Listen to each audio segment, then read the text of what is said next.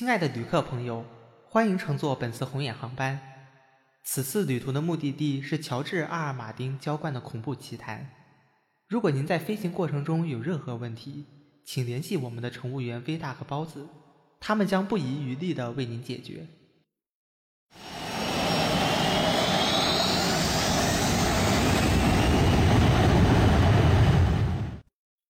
欢迎收听新一期的红眼航班，我是包子，我是维达。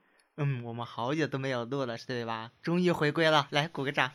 这个时间真的有点长。嗯，是的。不过我们这一期呢，要带来的是几部短篇小说，而且这个作家那可以说是非常有名的，他就是乔治·阿尔马丁。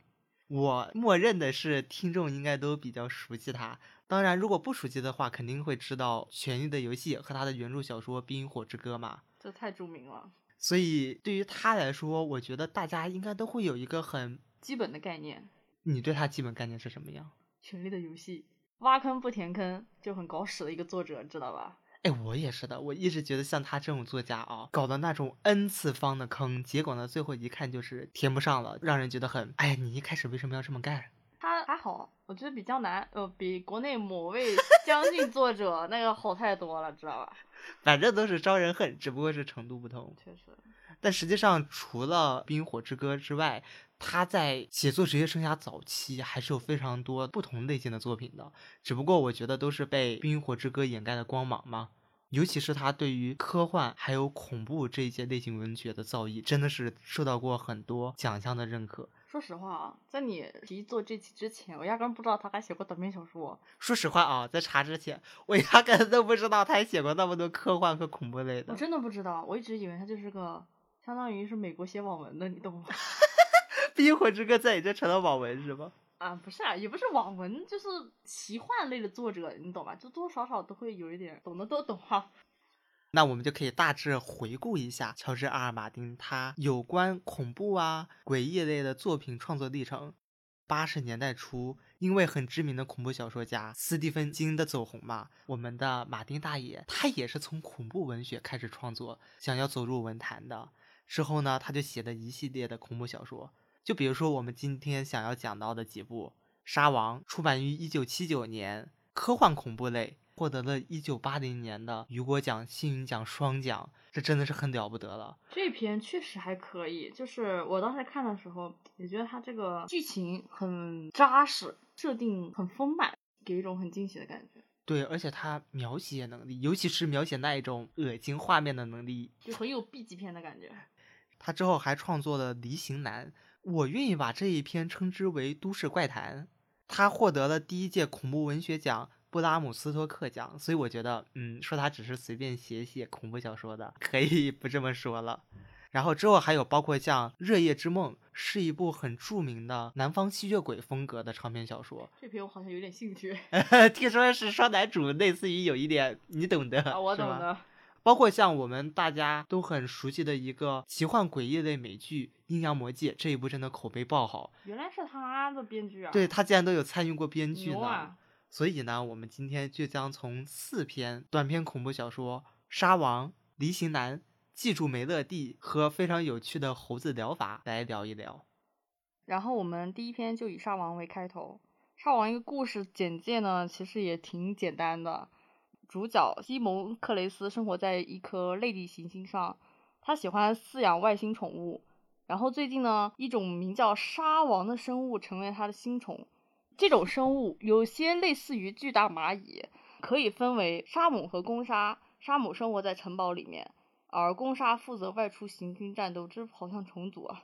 公沙要靠沙姆才能活下来，而沙姆则是负责生产食物，相当于整个沙王的胃。然后它还会生产新的公沙，虽然看起来像昆虫，但是它却是一种懂得崇拜的生物。刚开始我看小说的时候，一直不太懂这个设定是什么，为什么？而后来看完了整篇小说，就懂了它这个是为什么要这么设定。他们会在自己的城堡上雕刻喂食者的肖像，以此来回馈上帝的恩宠，而这个上帝指的就是他的饲养者。克雷斯很喜欢这种生物，他买下了红、黑、白、橙四种沙王，将它们置在一个玻璃箱中，并且让它们为了食物而互相厮杀。然后克雷斯也逐渐发现，沙王为他雕刻的雕像也逐渐变得非常的扭曲。读这篇小说的时候，我觉得最大的感想就是像你说的嘛，它真的太有 B 级恐怖片的感觉了。确实，刚开始的时候我还没想，还没有想通为什么这个名字叫沙王啊？因为我当时想的是不会跟那个科幻电影《沙丘》一样吧，是一种很宏大的叙事啊。结果没想到真的是是一个非常微小的故事，感觉有点像日常的感觉。而且你知道吗？这个故事刚开始的感觉就是他去找那个外星生物的时候，不是要路过很多宠物商店嘛？给我感觉有一点像日本的一个番剧，叫做《恐怖宠物店》，你不知道你有没有看过？哦，我知道那个，而且这个整篇的故事都非常像《恐怖宠物店》那种基调。你是不是在影射什么？我没有影射什么，嗯，我只是觉得两篇很相似而已。然后他这篇会更加的典型的欧美式那种结局，还有那种中途都是转折，非常的有趣。反正我当时看的时候，我觉得，哎，写的确实不错。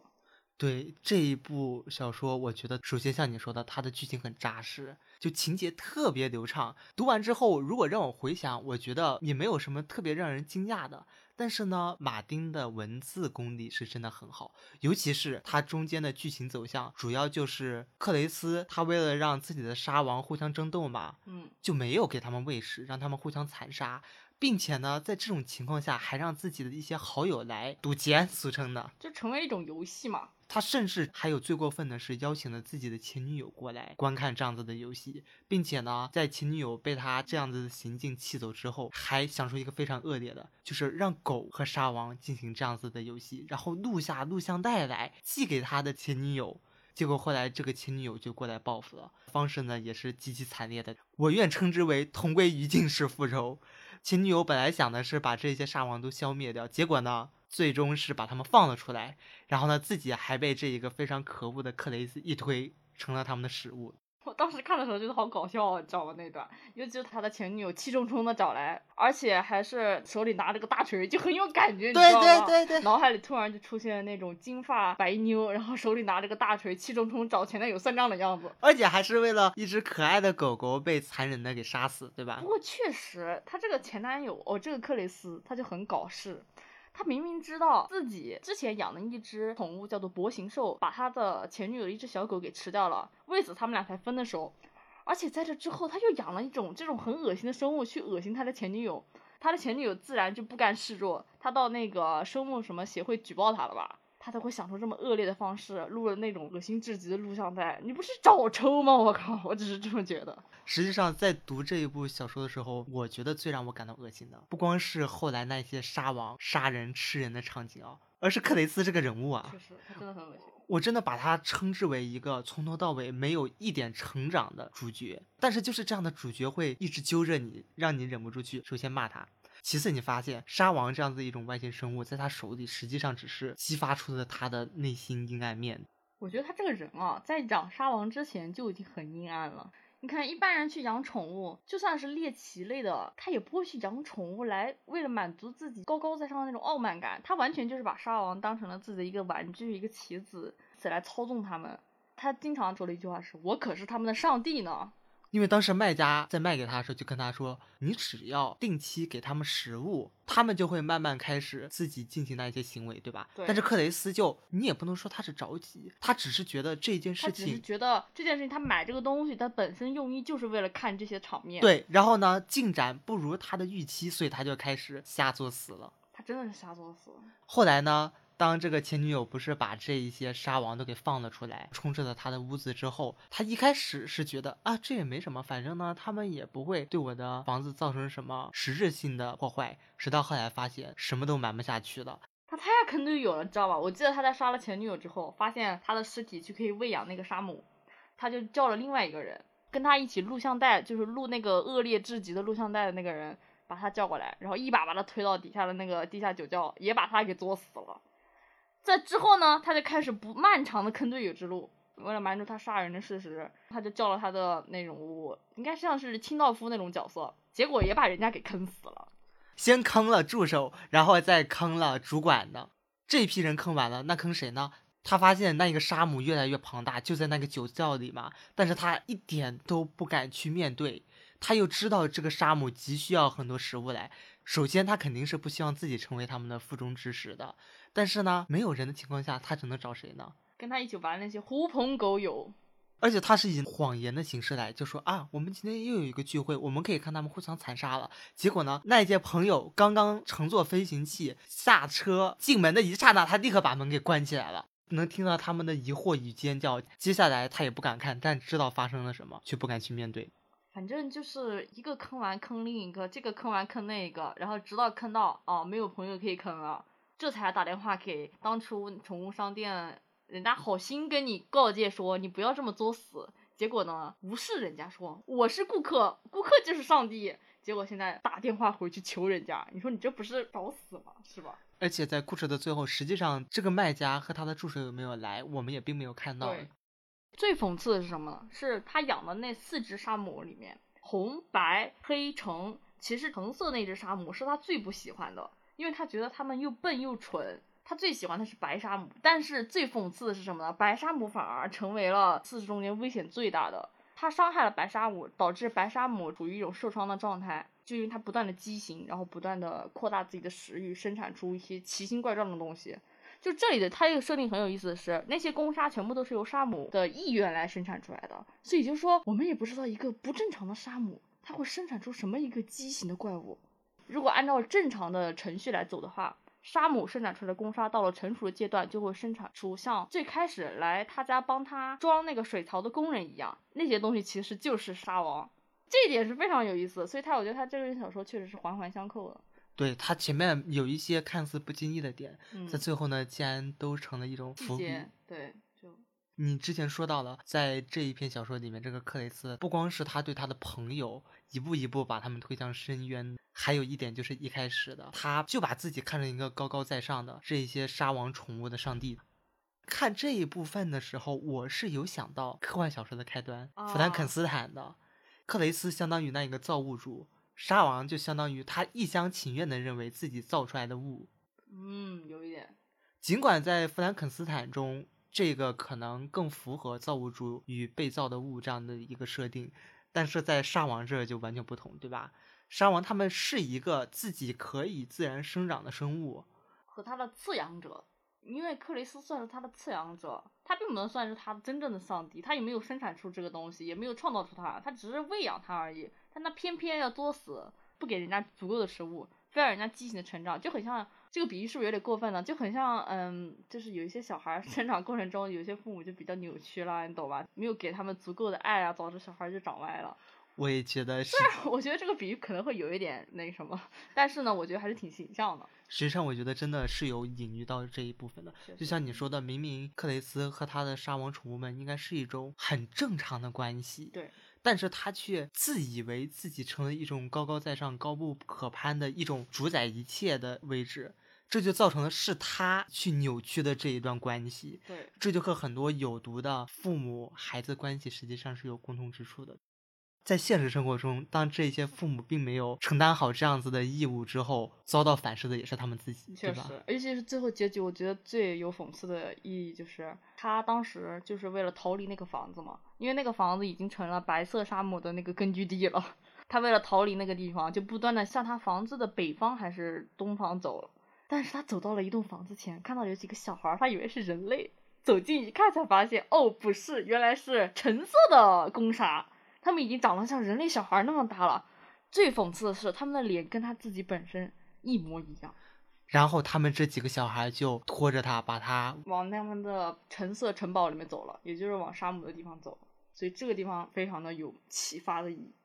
而且我觉得很有意思的是，马丁的文笔确实是非常好的，他能把克雷斯这种人见人嫌、狗见狗嫌的那种形象描绘的简直是栩栩如生啊！所以我每次看到欧美电视剧或者是欧美电影里面这种作死的白男，我都会觉得，哎，看来就现实生活中 应该是有这种人的，要不然怎么能描绘的这么生动呢？你说是吧？旅客朋友请注意，飞行前方将有置换作用的迷雾。如您看到身边坐着梨形身材的男人，地上爬着类似蚂蚁的外星生物，面前走来一个颓废女子，请不要惊慌。您要做的是闭上眼睛，等待迷雾消散。谢谢合作。接下来我们想要聊的是《梨形男》这一篇恐怖小说，讲述的是插画家杰西和好友搬进了一个新公寓，发现楼底地下室里住着一个怪异的梨形男。他不仅长相奇怪，而且生活习惯呢和常人不同，举手投足、一举一动都散发着一种邪恶的气息。在邻居的眼中，有人认为他很安静，有人认为他很恶心，但没有一个人了解他到底来自何方。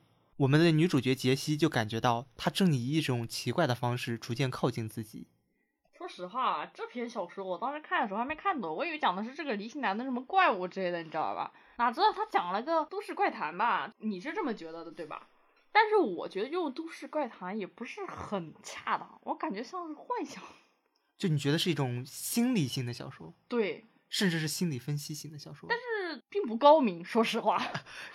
这篇走向就是很标准的一篇心理恐怖小说，最后也就像我预想的那样。尤其是他最后结尾的时候，这个杰西金发女郎一直感受到他家公寓地下室里面住着的那个猥琐的男人一直在不断的靠近自己，所以他不断的抗拒啊。但是身边的人呢又说他自己太敏感了，说是别人没有恶意，你非要这么想而已。但是他确实是这样子吗？如果按照文中来说的话，我觉得他确实没有多想。如果是我的话，就是我站在杰西的角度来说，我也会觉得那个男的很猥琐、很恶心。我可能更多的认为这会是他的一种自我臆想，即使这个是真的发生了，但是可能是被他主观夸大的一点点。我说他幻想呢，我并不是说是杰西的幻想，我觉得是那个男人的幻想。哇，我们俩想的真的是完全不一样。因为他最后结尾的时候，他的朋友鼓励他跟他实际接触一下嘛，这样就会发现可能这个古怪的男人就没有那么可怕。当他真的走进那间地下室的时候，他们两个确实是接吻，发生了一些不可描述的事情。但是呢，当这些结束了之后，他也给了一个反转，最后的结尾却是一个女人。我们并不知道这个女人是谁，因为文中也只用女字旁的她来代替。她从地下室里爬起来。我记得文中有一句话，就是她的双脚很难支撑她的体重，就代表这个女人很胖，她也很邋遢。慢慢的、慢慢的从地下室开门出去，在门口站着的是唐纳德、安吉拉，也就是文中杰西的两个朋友和旁边的一个金发女郎。这个金发女郎呢，按理来说，按照我们的认知的话，她肯定就是杰西，对不对？但是她却并并没有说那个金发女郎是杰西。所以我就认为，整个文章前的部分全部都是这个地下室所住的这个人的幻想。你如果这么一说，我觉得马丁的写作还挺巧妙的。对，我们俩正好是两种歧义。我为什么说这是女人的幻想呢？甚至我觉得这是她自我阴暗面的一种投射呢？是因为从一开始我们可以知道嘛，杰西是从一个地方搬过来的，他为什么要去拜访那些邻居，甚至会想去拜访梨形男呢？是因为他的出身背景是农村，他是习惯于那一种人与人之间比较熟悉的氛围的。而在他从乡村出来之后，他从事的职业是一个大家都认为现在来说就是很不稳定、很不正经的插画师，而且这个插画师还很有可能是给一些恋爱小说啊、历险小说啊画封面。在某种程度上，可能是我的偏见，他的内心是有一些小小的正常范围的扭曲的。他是有一些可能不希望被旁边人看到的一些自己的阴暗幻想的。你可以说他是自卑。所以呢，当他看到这一个可能真实存在，也可能是他自己幻想出来的梨形男的时候，他会逐渐被他吸引。因为这个梨形男有他想要的，比如象征着自我放纵的芝士卷，还有呢垃圾食品的可乐。马丁他在写这部小说的时候使用的结构就是。现实与他的一些噩梦穿插嘛，对，我们可以看到他噩梦所占的比例是越来越长的，到最后直至完全现实和噩梦融为一体。而这个时候呢，与其说是离形男占据了他整个人，不如说是他放任自己被离形男给同化了，他成为了自己根本不敢奢望成为的那一个人。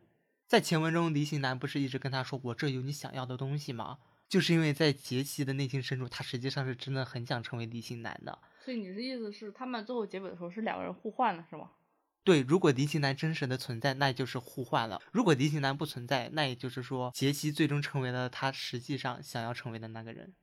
我其实刚开始看的时候，我也是这么想的，后来还是觉得这种想法也不能说是不太合理吧。其实你按照整个文章走向来说，你这个想法是完全合理的。但是后来我为什么会产生说是他一种幻想呢？首先是像你刚才是说的，他确实刚从农村搬到城市，职业又不太正派嘛。我是觉得啊，他内心其实是有一些不安定和不安全感的，所以这种感觉会放大他对这座陌生的环境、陌生的公寓以及陌生的人际关系中的一些隐患，他会把这种东西放大。尤其是突然出现了这么一个奇形古怪的男人，但是在周边的人看来呢，对他的说法又各不易。恰恰是这种说法不同，加深了他内心的恐惧感跟不安全感。因为你想，如果这个人在大家的嘴里，要么就是很恶心，要么就是还好吧，他只是长得丑了一点而已。如果评价是一致的话，他可能内心就会觉得啊，这个东西是已知的，他不会很恐惧，会很害怕。评价不一致的，那么说明人们并不了解他，这反而加剧了他内心的恐惧感。不过你说那个幻想，就是你说他自我的臆想啊。尤其是知识卷象征着放纵，这点我是真的一点都没有想到。我是觉得这篇小说更多的，如果来说是幻想的话，可能是女性对于陌生环境中的一个幻想，而不是你说的那种。不过我觉得你说的也挺有意思，把我招进去了。所以最后呢，我觉得站在那里的人可能就是杰西，就是那个金发女郎应该就是杰西。她最后跟他接触了之后，发现自己哎，确实好像没什么恐惧的。噩梦应该是真实的，发生在杰西的身上。但是后面那一段，就是他们俩真实接触之后的那一段，应该是黎心南自己想象出来的。而且我觉得黎心南是把自己想象成了杰西，他对杰西是有一种渴望的。这也可以理解为什么他会一直对杰西说：“我这里有你想要的。”我觉得站在他的角度上，也可以翻译成：“你身上有我想要的东西，我们是一致的。”就是这种感觉。这样子一想，就觉得这一篇更诡异了。确实，我是按照这个想法去理解的，但是你那个想法可能就是我刚开始也是这么认为的，认为他们俩互换了，但是后来觉得有点违和，你知道吧？两个视角不同，说不定也是马丁设置的一个轨迹。当然了，以我倾向于他本人没这个想法，只是这么写出来的，然后脑回路不同的人读出来就会有不一样的感觉。然后第三篇呢，我们会推荐一个比较有意思的，本来这篇没在我们俩选题之间，是我看完了之后我觉得很有意思。至少比梅乐迪有意思啊，不是拉踩你，但是我真的觉得比梅乐迪有意思。这个就是他的猴子疗法。这个故事的情节啊，其实特别简单，就是一个超胖、超胖的大胖子，他为了减肥，其实他减肥的原因也很简单，他就是为了想获得女人们的爱。简单来说，就是想做爱。这能不能不爱？可以，但是你这也太啊，他为了简化了。他为了获得女人们的关注，所以呢，想去寻求一个两全其美的减肥方法，让他不用受太多痛苦的减肥方法，还有成效比较快的那种。然后呢，他就看到他昔日的减肥同窗好友，他看到他瘦了。原本他俩就是倒数第一、倒数第二，对，大哥别说二哥的那种。但是他现在人家瘦成什么样了呢？瘦骨嶙峋，排骨精呢？对呢，真的符合了这个外号。所以他就很震惊，他就去问为什么你现在瘦成这样了呢？然后这个男人行为诡异的告诉了他他的疗法的名称叫做猴子疗法，还给了他一个地址。然后他就去了这个地址，看到了一个奇特的景象。但是他确实得到了猴子疗法，猴子疗法 特别搞笑，就是他的背上有一只猴子。我知道我这么说可能会非常的简略，而且非常的不生动，但确实事实情况就是他走进了那个店铺，那个店主给了他一只猴子，然后他就走了。接下来呢，最有意思的点，我愿意称为全篇最有意思的点，就是每当他想吃饭的时候，他背上那只猴子就会打他的脸，不让他吃，然后，然后跟他抢食物，你知道吗？而且他打不过，他打不过这只猴子，我觉得才是最搞笑的点。他没有办法把这只猴子从他的背上弄下来，只有他自己可以看到这只猴子，别人是看不见的。但是他老是觉得别人可以看见这只猴子，但这一点就不用多说了。后面的时候呢，就是因为这只猴子老是抢他的食物，所以他越来越瘦。但是最诡异的地方来了，他的体重仍然是在进行这个疗法之前就是三百六十七，进行了这个疗法之后还是三百六十七。他的猴子也慢慢的、慢慢的有了变化，从一开始只是一只小猴子，慢慢变成了一个巨大的黑猩猩，身上的那个肥肉啊啊，那个马丁的描写真的很恶心，你知道吗？啊，这是在称赞他啊，就是那个肥肉一多一多的，白的跟蛆一样，嗯，真的好恶心。这个男主角逐渐的感觉自己背部出现了问题，因为你想呢，身上无时无刻不背着一个那么重的猴子，肯定就是腰背会出现问题嘛。但是他身上这个猴子和他逐渐的变得密不可分了，他猴子的双脚好像已经连在他的背上。开始意识到这个事情严重性了之后，这个男主角立刻去找那个排骨精，他想要知道怎么解决这个东西嘛。到了地方之后，我们都会以为他看到一个排骨精啊，但是事实是看到了什么？一个肥的都能流油的男人，面露非常邪恶的目光看着他，他就想着，哎，排骨精呢？你把我的排骨精弄去哪儿了？直到后来发现那一个男人开始脱去身上的衣服，把裤子脱下来，恶心。而他面前竟然没有生殖器官，下腹部是一个很大很大的囊肿一样的东西。像是很多层皮堆在一起的。当他看清楚那堆生物之后，才发现这就是他的好友排骨排骨精的手在向他呼救。说：“救救我，救救我！”那一瞬间，男主感到了人生中最绝望的时刻。但是我们男主还是很有毅力的，我非常的称赞他这一点。他在认清楚这个事实之后，立刻向窗外跳了下去，牛啊！我跟你说，而且无视了他身上那个黑猩猩对他进行的殴打。所以我说，人在求死的时候，那一瞬间爆发出来的力量真的很强大。他这个求死其实是求生，那我最后的结局呢？我觉得也挺有意思。他最后他确实是活下来了。这篇小说，我实际上在读的时候，觉得更多的是恐怖啊，而不是像你说的有趣。啊但我能 get 到你说为什么有趣，因为开头和结尾都挺滑稽的。对，尤其是他对里面有大量食物的描写，你知道吗？就很有意思。这里面对食物的描写，在我看来，就像《小时代》里面对什么奢侈品牌的描写一啊样，对对 对，对？吧？对，而且有很多关于他男主角内心那种，就这个男主角他是一个放纵自己欲望的人，但是同时呢，他又想得到女人们的爱，你知道这两点其实是矛盾的，你知道吧？他就像我们在家里间接性的 emo。哦，不对，应该是经常性的发疯，间接性的卷，这样子就很有意思。我还记得最后一刻，男主呼唤护士，不断的按铃，要求护士给他一份披萨，他才能安静下来。我觉得那段写的真的超有意思。最后是他发出像孩子般的哭声，说：“对披萨，披萨，萨，披萨，这真的，我觉得这个小说如果拍成电影的话，我觉得很有意思。后面一篇呢，就是我刚才用盒子疗法拉踩的梅乐迪。嗯，记住梅乐迪这一篇。嗯，我觉得他没什么意思，挺老套的。然后呢，故事梗概也非常的老套，就由包子来给你们说吧。这一篇大概讲的就是律师特德，他这一天本来要上班了，结果呢，发现就有一个人开始敲他门，那一个人就是他大学时的同窗好友梅乐迪嘛。梅乐迪前来呢，是因为他一如既往的又一次生活落魄了，而他们四个大学好友曾经发过约定，只要一方有难，其他人都要帮忙。